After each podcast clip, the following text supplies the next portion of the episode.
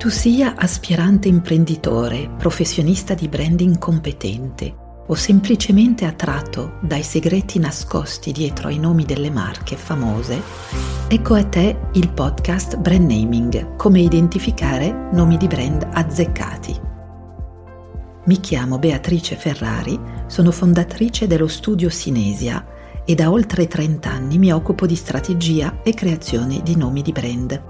In questo podcast esploriamo insieme tutti gli aspetti necessari a una pratica efficace del naming. Scegliere un nome che catturi l'essenza del progetto, che sia facile da pronunciare e da ricordare, è un prerequisito indispensabile alla costruzione di un branding forte, distintivo e impattante.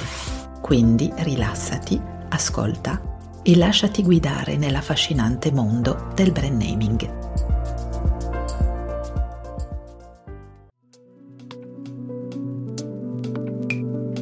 Notato che quando ti viene in mente il nome di una marca famosa, la prima cosa che fai è associare quel nome a quella marca, a un prodotto, a un servizio, a una società.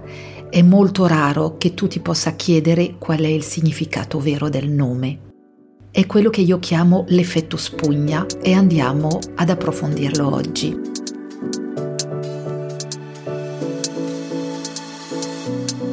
Ti direi una parola del linguaggio comune italiano, diciamo una, un, un nome proprio che è Bulgaria. Se io ti dico il nome Bulgaria, a che cosa lo associ?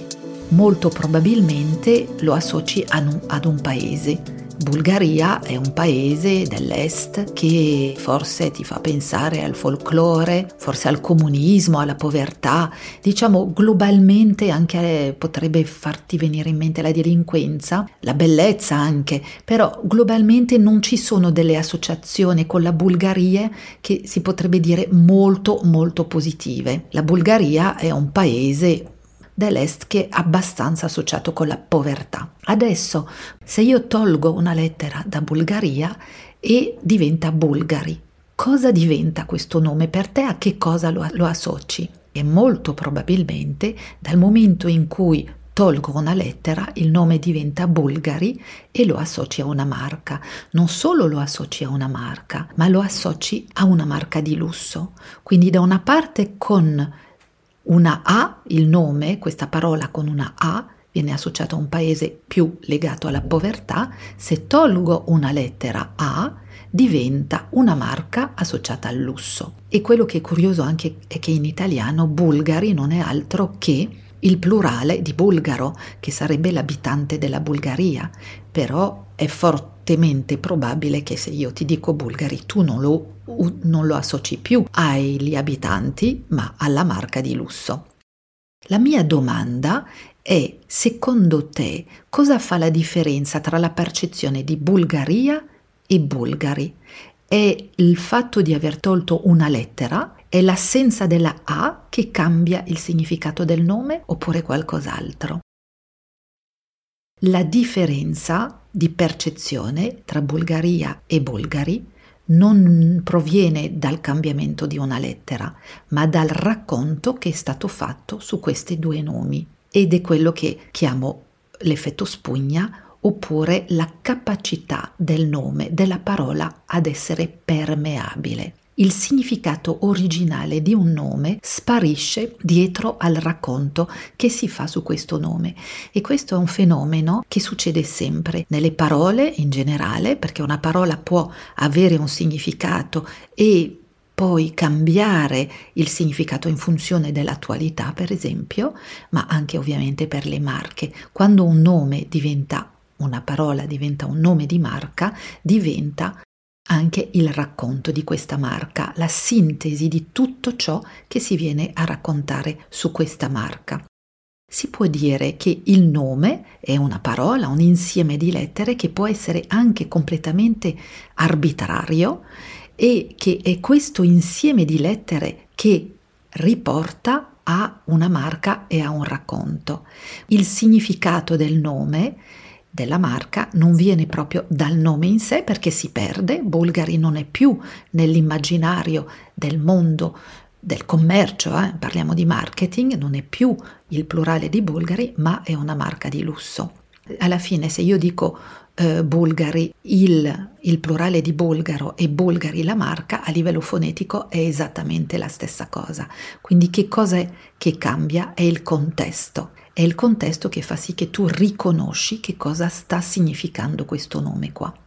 Possiamo fare altri esempi come Findus, Swiffer, Pixar, ne possiamo citare tanti di nomi e sempre farci la domanda di che cosa significa per me quel nome lì. Per eh, spiegare questo effetto spugna, la capacità di, di, un nome a cambiare significato, può dire a livello più tecnico che è il fenomeno della desemantizzazione, quindi il nome perde un significato per acquisirne un altro, si desemantizza e si risemantizza. Ed è interessante citare Ferdinand de Saussure, che è il fondatore della linguistica moderna, quando nel suo corso di linguistica generale all'inizio del Novecento parla di significato e significante. Per tornare sempre all'esempio di Bulgari, per noi il significato, se siamo nel contesto del branding, sarà una marca di lusso, di gioielli di lusso. Se il significato è invece associato al paese sarà il plurale di bulgaro. Il significante è sempre lo stesso. Quando noi facciamo creazione di nomi è importante comprendere che stiamo lavorando a livello del significante perché il nome diventerà la storia che racconteremo su questo brand. Il significato originale si perde, quindi Certo, è giusto avere un significato coerente con i valori del brand, ma in realtà noi lavoriamo a livello di significante perché ogni volta che vengo a contatto con un nuovo nome di brand è poco probabile che io mi chieda veramente cosa vuol dire. Questo significante, che quindi è un insieme di lettere arbitrarie, poi si riempie di significati e ovviamente questo significante contenitore si potrebbe dire anche deve rispondere a una serie di criteri che sono la facilità di pronuncia, l'armonia fonetica e un, un ritornello, una melodia, il nome, che poi si riempie di tutto quello che è la storia del brand che stai raccontando. Ti prendo un altro nome molto famoso per farti questo esempio, Findus. Che cosa significa? A che cosa lo associ per prima? A una marca di sorgelati, molto probabilmente alimentare, legata al mondo alimentare. E qual è il significato originale? È poco probabile che tu ti f- sia fatto questa domanda. Findus, per esempio, viene dalla contrazione, dalla fusione, o si dice anche la crasida, tra fruct e industry quindi vuol dire l'industria della frutta, certamente un significato che non, ha, non è più coerente con quello che è oggi il brand.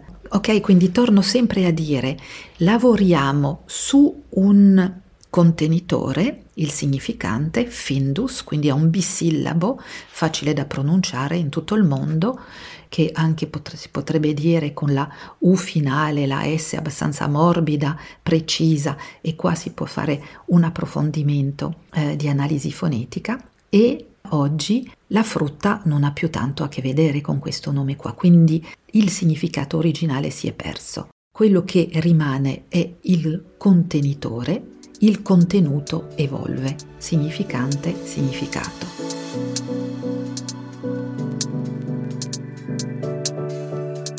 Torniamo quindi alla questione che quando noi lavoriamo sul nome dobbiamo sempre lavorare in prospettiva di lungo termine. Il nome dovrà essere eh, giusto non solo oggi ma anche tra 5 anni o tra 10 anni. La difficoltà è che lo scegliamo quando è nero su bianco. Non ho il contesto. L'esercizio è sempre di proiettare il nome nel contesto per poter scegliere i significati oppure semplicemente un nome inventato con una bella sonori- sonorità. Prendiamo l'esempio di, di Kodak che ha un, una sonorità forte, incisiva, oppure citiamo un altro nome anche come Swiffer, sempre come eh, esempio di un nome che molto probabilmente non conosciamo il significato, perché anche qua è associato a dei prodotti per pulire, ma non ci facciamo la domanda del vero significato del nome Swiffer.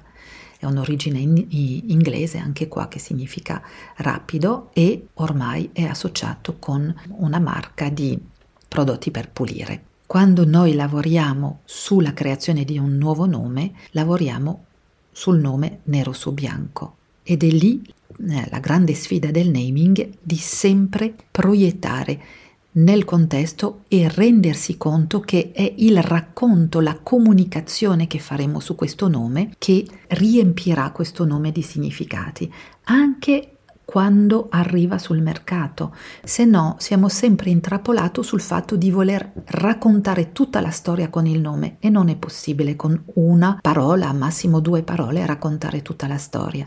Dobbiamo trovare l'elemento che più è longevo da esprimere nel messaggio detto dal nome e stare ai criteri di fattibilità del nome vuol dire che deve essere sicuramente un nome libero a livello legale, eh, pronunciabile, memorizzabile e coerente soprattutto se io parlo delle associazioni legate alla sonorità perché è importante proiettarsi anche oltre solo una lingua e dico anche questo potremo approfondirlo che non abbiamo solo l'inglese eh, per fare dei nomi internazionali. Possiamo riprendere anche gli esempi di Chanel e Xerox che abbiamo citato nella puntata 2, nell'episodio 2 eh, legata alla fonetica, per illustrare quanto questi due nomi sono dei contenitori, dei significanti che portano dentro ciascuno di questi nomi tutta la storia delle marche che de- identificano. Prendi sempre in considerazione come il tuo cliente verrà in contatto con questo nome, in quale contesto. Arriverà attraverso una pubblicità eh, sui social, attraverso dei eh, leaflet stampati, oppure se il nome è un negozio il consumatore lo scopre per strada. In ogni caso, qualsiasi sia il eh, contesto in cui arriva il nome in contatto con il tuo cliente ci sarà tutto quanto ci sarà necessario per spiegare di che cosa si tratta. Una volta che lanci la tua offerta è l'offerta che dov- dovrà essere performante perché il nome diventerà il, il, il simbolo di un successo o di un insuccesso dato dalla tua offerta. Non è mai il nome che farà che la tua offerta sia di successo per il tuo cliente, è, la, è l'offerta in sé. Quindi se stai creando un nuovo nome, tieni molto presente il contesto in cui il nome verrà a contatto con il tuo cliente. Cosa sarà detto dentro questo contesto? Il nome dovrà veicolare il messaggio più longevo. Potresti farmi degli esempi di nomi che possono essere molto corretti, molto belli, però identificano un fallimento. Aspetto le tue considerazioni nei commenti e ti invito a andare sul blog di Sinesia dove c'è un articolo proprio dedicato all'effetto spugna e la permeabilità del nome. Se hai domande o commenti su questo episodio, non esitare a condividerli con me sui social o sul nostro sito sinesia.com s-y-n-e-s-i-a.com. Tutti i link sono presenti nella descrizione e ricordati anche di abbonarti per non perdere i prossimi episodi e di mettere 5 stelle su Apple Podcast e Spotify. A presto per nuove avventure nel mondo affascinante del naming.